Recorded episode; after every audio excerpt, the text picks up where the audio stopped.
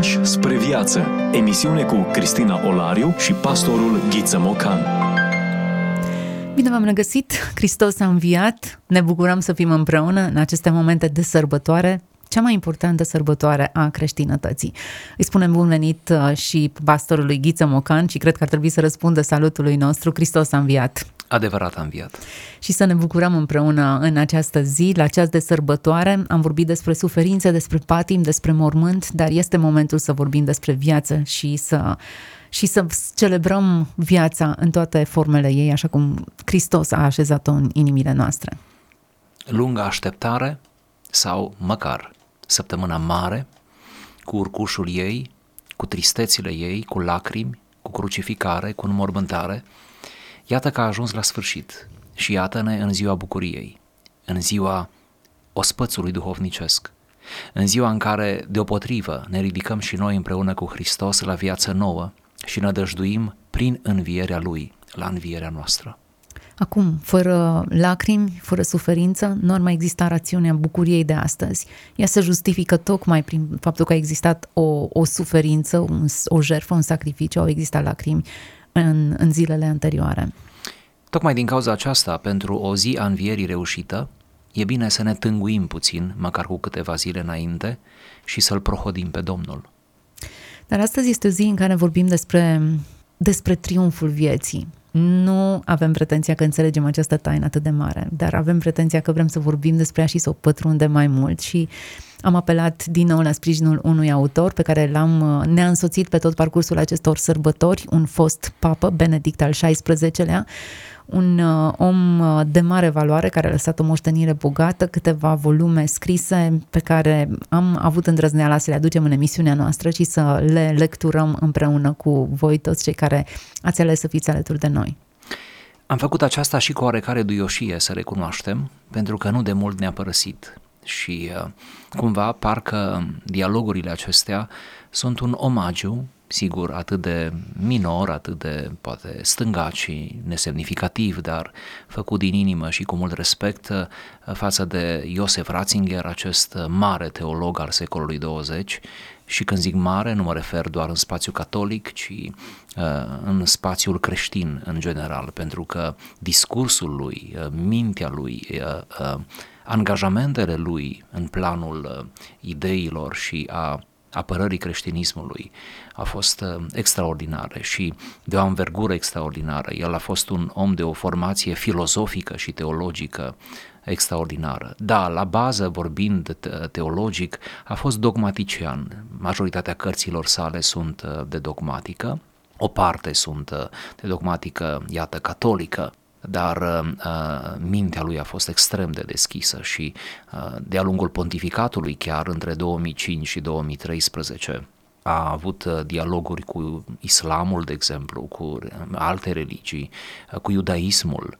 Uh, să remarcăm că una dintre vizitele sale ca pontif roman a fost în Turcia, la Constantinopolul, de altă dată s-a întâlnit cu uh, patriarhul ecumenic uh, ortodox, a încercat uh, o apropiere interesantă și o, o anumită încălzire a relațiilor între catolici și ortodoxi, chiar dacă Ratzinger, cum știm, n-a vizitat România. Papa Ioan Paul al II-lea a fost, cum bine știm, în 1999 în țara noastră. Dar acum, iată, am căzut pe câteva amănunte, poate ar fi bine să fac o, o scurtă biografie, chiar scurtă, doar niște elemente poate un pic mai picante, pentru că tot am vorbit despre Ratzinger uh, de, deja. S-a născut în anul 1927 într-o familie în care și tata și mama erau credincioși catolici practicanți, uh, tata ferm în credința lui, deși ofițer de jandarmerie, în momentul în care în, în 1933 uh, naziștii preiau puterea în Germania, tata simte că ceva uh, nu va fi bine, că această, acest radicalism al naziștilor uh, uh, nu va duce unde trebuie, ci din potrivă va fi anticreștin și antiuman, prin urmare se opune uh, nazismului, își pierde serviciul, își pierde casa, uh, o casă generoasă, mare, acum casă memorială, se poate vizita, Uh, oricum, uh, mama, uh, o femeie relativ simplă, bucătăreasă la un hotel, dar foarte credincioasă, acești doi părinți, cum ziceam, pioși și uh, responsabili, aruncă sămânța Evangheliei și a credinței în inima copilului Ratzinger. Ei au fost trei frați, Ratzinger a fost cel mai, cel mai mic, Iosef a fost cel mai mic. În fine, a simțit încă din pruncie o atracție spre Dumnezeu, spre biserică, spre slujirea aceasta uh, preoțească. Se duce la seminar în anul 1939 pentru ca în 1943, încă nefiind major, după cum uh, ne gândim noi astăzi, uh, să fie recrutat alături de alții de vârsta lui în armata, în armata lui Hitler da? și să intre în cel de al doilea război mondial va lupta în acest război, întâi într-o unitate antiaeriană, apoi punând capcane pentru tancuri, până în 1945. Atunci, în plin război, își dă seama, alături de câțiva camarazi, că de fapt ei nu luptă pentru Germania, ci luptă pentru Hitler și că de fapt sunt acolo ca un fel de carne de tun uh, pentru uh, ambițiile unui om care tocmai își pierdea mințile. Și ce fac? Dezertează. Bineînțeles că sunt prinși, sunt ținut, ținuți în lagăr și iată-l pe acest uh, mare teolog al bisericii catolice, nu? Și uh, an de zile papă al acestei biserici, întâi stătător, iată-l trecând deopotrivă prin război și prin uh, lagăr. În cele din urmă iese, uh, se eliberează, își continuă educația, se întoarce la seminar, devine preot în 1951, în 53 și-a doctoratul în teologie și apoi se abilitează în 1957 ca profesor. Nu voi intra detalii enumerând acum din nou universitățile în care a predat, trebuie să reținem că a predat în mai multe universități din 57 până în 69, Apoi urmează o perioadă de stabilitate, în sensul că în 69 se mută la Regensburg, la universitatea de acolo, unde devine vicepreședinte și o conduce, nu doar este profesor, în perioada de Regensburg uh, își elaborează o parte din operă, mai ales partea dogmatică, deci scrie masiv, face cercetare uh, uh, extrem de laborioasă, timp în care este remarcat de arhiepiscopul de Köln, care îl ia cu el, îi propune să vină cu el la Conciliul Vatican II. Vatican II înseamnă conciliul ce s-a ținut între 1962-1965. Acolo va face o figură impresionantă și deși era un tânăr teolog, deși era ca și consultant invitat acolo, el nu era dintre părinții conciliari pentru că nu era episcop sau arhiepiscop, um, Totuși, Ratzinger se pare că, potrivit istoricilor, a avut o, o influență destul de mare asupra elaborării acelor uh, uh, doctrine, acelor canoane ale uh, acestui conciliu atât de important, ultimul conciliu mare al Bisericii Catolice. Așadar, devine după momentul acesta uh, uh arhiepiscop uh, la, uh, de München până în anii 78, uh, 1978, când Papa Ioan Paul al II-lea uh, preia uh, conducerea Bisericii Romano-Catolice, devenind papă și rămânând în această poziție foarte mulți ani, cum bine știm, până în anul 2005. Ei bine, foarte interesantă este apoi legătura longevivă și extrem de fructuoasă între aceștia, pentru că uh, uh, Papa Ioan Paul al II-lea îl ridică la postura de cardinal pe Ratzinger și îl cheamă la Vatican, acesta ascultă și îl pune ca prefect peste uh, congregația pentru doctrină și credință. Foarte important acest departament, probabil cel mai important din Biserica uh, Romano-Catolică. Și astfel Ratzinger devine, până în 2005, devine mâna dreaptă a papei Ioan Paul al II-lea. După ce acesta se stinge, uh, Ratzinger rămâne la Vatican ca să organizeze funeraliile, va ține o predică fascinantă la, la înmormântarea lui Paul al II-lea Uh, apoi își propune să rămână la conclav pentru alegerea noului papă și avea deja gândul, manifestat prin cuvinte și fapte, să se întoarcă la Regensburg, unde fratele lui încă trăia, fratele lui mai mare. Lucrurile însă n-au decurs așa cum și-a planificat, pentru că, după cum știm, colegii cardinali l-au ales pe Ratzinger ca și noul papă. Preia această funcție cu foarte multă responsabilitate, uh, duce mai departe proiectele mari ale lui Paul al II-lea, aduce de asemenea și elemente noi în pontificatul său, încearcă să fie un, um, un uh, papă uh, deopotrivă atent la spiritul vremii, la provocările prin care trece Biserica Romano-Catolică și creștinismul în general, este mai puțin activ din punct de vedere pastoral decât predecesorul său, dar mult mai uh, profund, să spunem așa, și cu o învergură mai mare în planul acesta al uh, teologiei, în planul uh, ideilor. Rămâne în această poziție până în 2013, când, ca o surpriză, fără îndoială generală, se retrage prin demisie, pentru a se duce la una dintre mănăstirile din uh, Vatican și a rămâne acolo până când uh, va trece la cele veșnice, la 94 de ani, anul trecut, în ultima zi a, acestui, a acelui an. Ei bine, această retragere a fost, ca să-l cităm, pentru meditație și rugăciune. Mi se pare interesant să vorbim uh, astăzi despre un teolog de o asemenea învergură, despre un om cu o asemenea responsabilitate în Biserica Catolică, Uh, și care totuși uh, din 2013, nu așa, până în 2022 să petreacă, chiar așa cum a spus, în meditație și rugăciune. Frânturi de înțelepciune. Vorbim despre autori care nu au voie să fie uitați. Discuție cu pastorul Ghiță Mocanu. Și pentru că în episoadele trecute ne-ați uh, propus trei cărți, trei volume pe care Iosef Ratzinger le-a scris și ni le-a lăsat ca moștenire, noi ne-am oprit asupra ultimului volum din uh, seria celor trei cărți amintite. Iar um, astăzi vom cita tot din același al treilea volum, poate că l arătați uh, ascultătorilor noștri care sunt prezenți acum pe internet și urmăresc acest interviu și în formula lui video. Desigur, este vorba de o singură carte scrisă în trei volume în ediția românească și care, să menționăm din nou, a fost scrisă în timpul pontificatului, adică în timp ce conducea destinele Bisericii Catolice, iată-l pe acest Ratzinger scriind despre Isus și scriind atât de bine.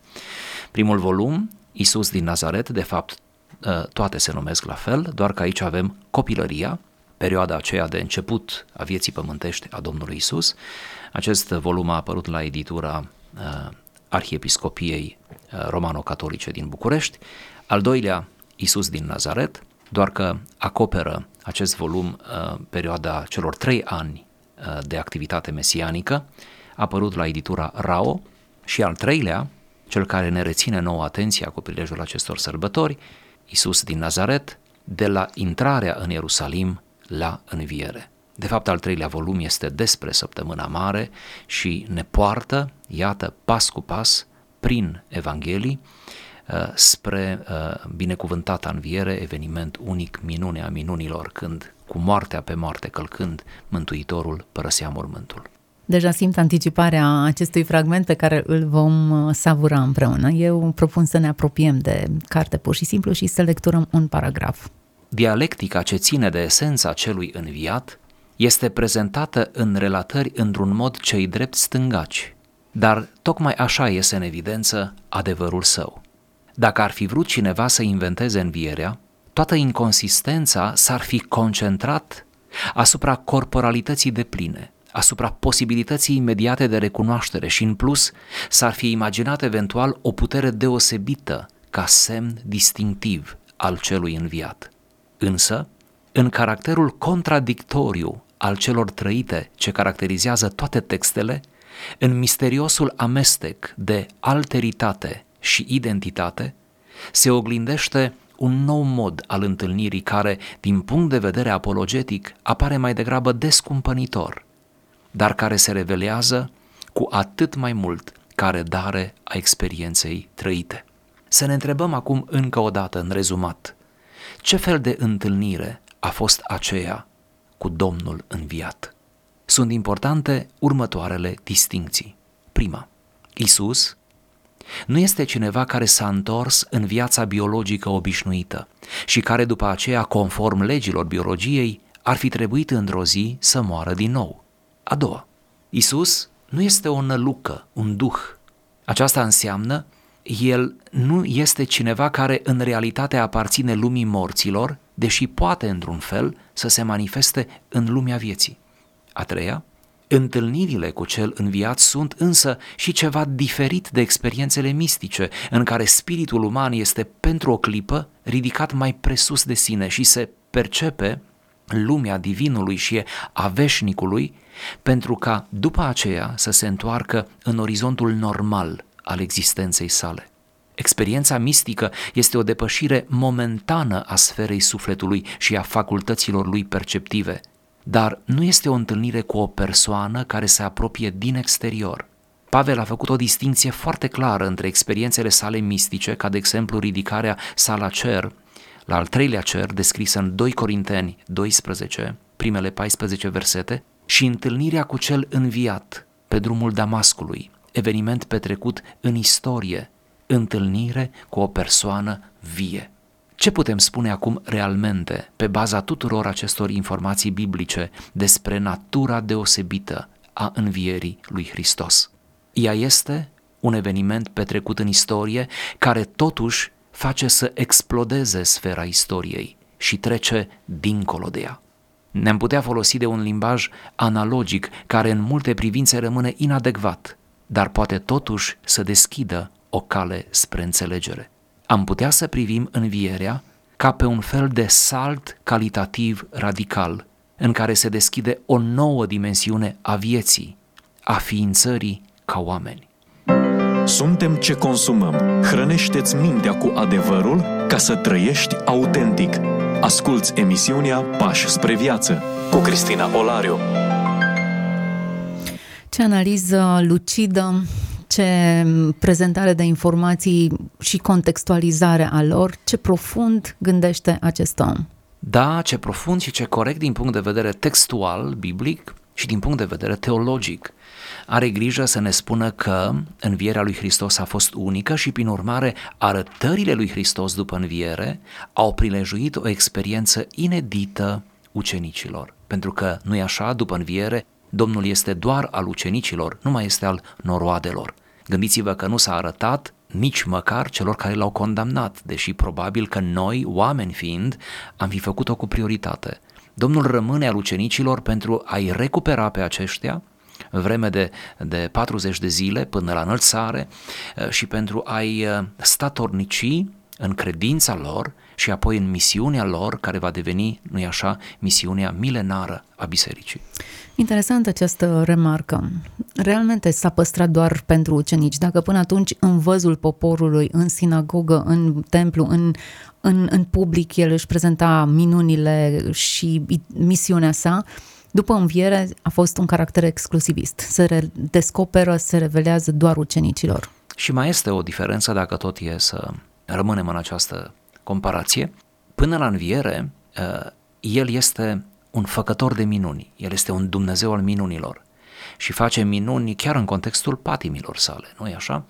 Ei bine, după înviere uh, nu mai este al minunilor, ci este al învățăturii.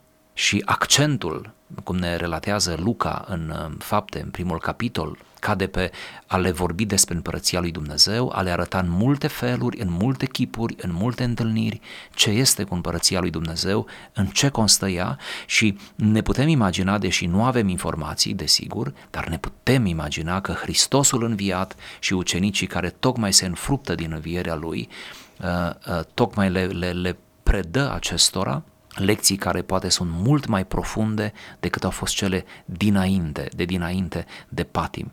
Poate că a venit vremea să poată purta acum aceste uh, învățături mult mai adânci și care urma să-i echipeze pe ei într-un mod decisiv pentru misiunea viitoare. Acum să nu uităm, evident Dumnezeu e Dumnezeu al minunilor și le poate face în orice etapă a istoriei, dar ar trebui să înțelegem funcționalitatea minunii. Hristos trebuia să facă minuni, să-și uh, dovedească în fața oamenilor natura sa divină, dar ulterior chiar și el spune, minunile nu sunt suficiente. Dacă ne oprim, eu știu, în, în acea pildă cu Lazar și cu bogatul, bogatul care solicita o minune, o reîntoarcere din morți ca frații lui să creadă, iar Dumnezeu îi spunea, Avram îi spunea în acea ipostază, au legea, au prorocii, au pe Moise, e suficientă informație acolo ca să crezi. Nu ai nevoie de o minune ca să crezi. Nu că nu aș putea să o săvârșesc, dar minunea simplă, fără explicații, nu te conduce la credință. Miracolul în sine, fără să aibă um, manualul de, de citire, de lecturare a miracolului, e fără niciun folos. Desigur, este aici o pedagogie întreagă. Și poate este și o subtilitate legată de faptul că odată ce învierea s-a produs, minunea minunilor s-a produs. Pentru că învierea este minunea minunilor. Prin urmare, în virtutea acestei minuni, învierea, putem să rămânem 40 de zile doar în învățătură, doar în sensurile ei, doar în ceea ce produce învierea, nu e așa ca, uh, ca forță, ca putere, ca mesaj uh, pe, pe termen lung. Să nu uităm că la o simplă citirea cărții Faptele Apostolilor, în acele câteva predici ale lui uh, Petru, ale lui Pavel, vedem cum învierea are un, un loc central, ceea ce înseamnă că Petru, pentru că Petru a prins aceste întâlniri cu, cu Domnul, a reținut bine uh, detaliile uh, ce le-a învățat în acest interval.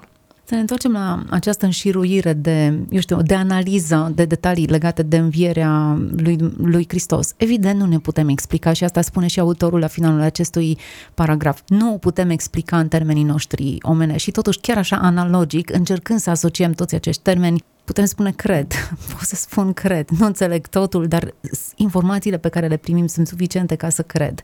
Isus nu este cineva care s-a întors în viață biologică obișnuită și care după aceea, conform legilor biologiei, ar fi trebuit într-o zi să moară din nou. A mâncat pește cu ei, a mâncat cu ucenicii în, în acea întâlnire pe care a avut-o, cu toate acestea, trupul său nu era supus morții îmbătrânirii Sigur, și trupul său nu mai funcționa în această dependență, nu așa, de resurse exterioare, uh, resurse de care noi, noi nu așa, avem nevoie.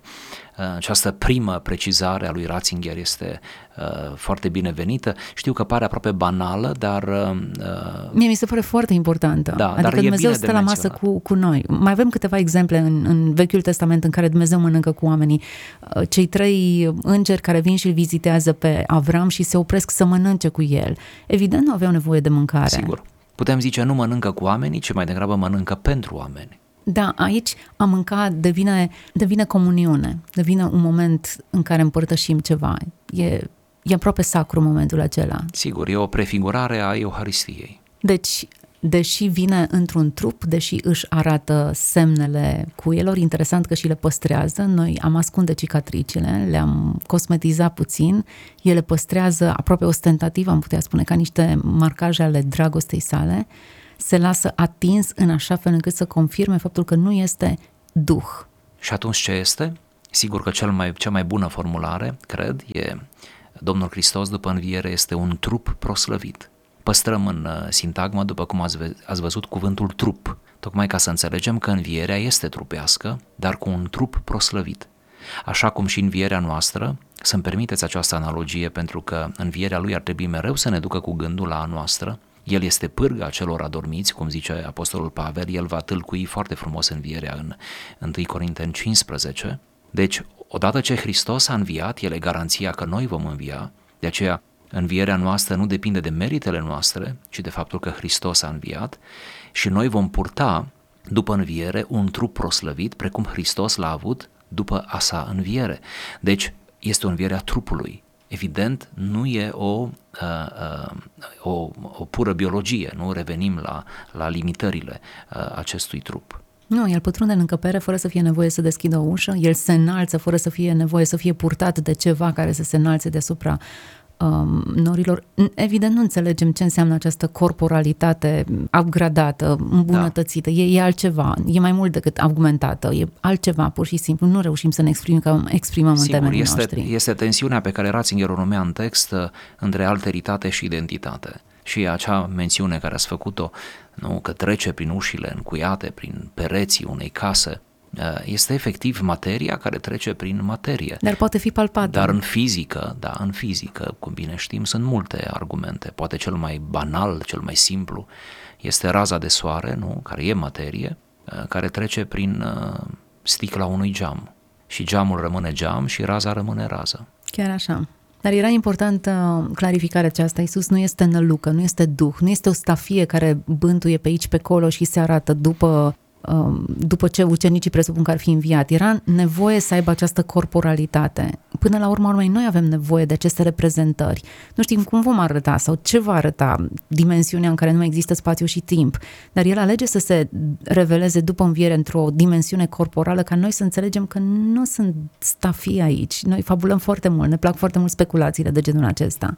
Da, și frumoasă precizarea lui Ratzinger spune că uh, el nu era cineva care în realitate ar fi aparținut lumii morților, se referă aici la stafie, da, la nălucă, pentru că o nălucă, de fapt, e cineva care uh, e din lumea morților, doar care o arătare oarecare înaintea noastră ca să ne sperie sau ca să ne transmită un mesaj sau ni se pare nouă că vedem așa ceva, mă rog, aici sunt alte discuții, dar uh, el nu aparține lumii morților, el chiar a înviat și el aparține acum lumii celor vii, ba mai mult, ba mai mult, el este uh, uh, sursa, el este sursa, sursa vieții. Interesant. Uh, există oameni care se tem mai mult de, de năluci decât de, eu știu, de trupuri. Vorbim, chiar pe pagina Scripturi găsim episodul acela în care Domnul Isus apare umblând pe ape, iar ucenicii s-au înspăimântat temându-se că este o stafie, este o nălucă, așa ne relatează textul Evangheliilor.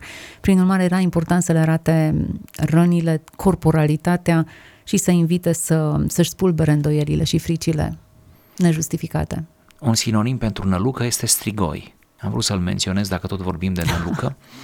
Uh, iar ei, uh, când s-au speriat atunci pe mare, au crezut că văd un strigoi, ceea ce înseamnă că în mentalul uh, ucenicilor și a lumii antice și nu numai, exista un oarecare crez în ceea ce privește anumite apariții, în anumite momente de gradul zero, să le numim așa, de mare spaimă sau de mare bucurie, în care ți se arată tot felul de, de ființe da, venite de pe, de, din alte lumi, da, din, și care cumva nu sunt dintre cei, dintre cei vii, ba chiar arătări într-un anumit fel sau anumite ipostaze ale celor care au trăit cândva și care acum se întorc cumva ca să ne bântuie, cum zicem noi în, în limba română. Însuși faptul că aplecarea aceasta aproape naturală a omului spre zona aceasta ușor ocultă există, Asta arată că omul știe că sau intuiește că este o realitate dincolo, dar pe care, iată, nu accesează întotdeauna uh, după canoane. Hmm. Da, ne apropiem de finalul acestei discuții. Foarte puțin timp mai avem ca să menționăm câte ceva din lucrurile frumoase pe care le-am lecturat astăzi. Dar dacă e să închem cu o concluzie, Ratzinger scrie în paragraful pe care l-am ales pentru discuția noastră. Mm, am putea să privim învierea ca pe un fel de salt calitativ radical în care se deschide o nouă dimensiune a vieții, a ființării, ca oameni. Ideea este foarte profundă. Cred că am putea rămâne cu gândul acesta. Un salt calitativ radical. Nu e vorba de o întoarcere la viața dinainte, așadar. Nu e vorba de o apariție doar uh, uh fantomatică, ci e vorba de o calitate a vieții fără precedent.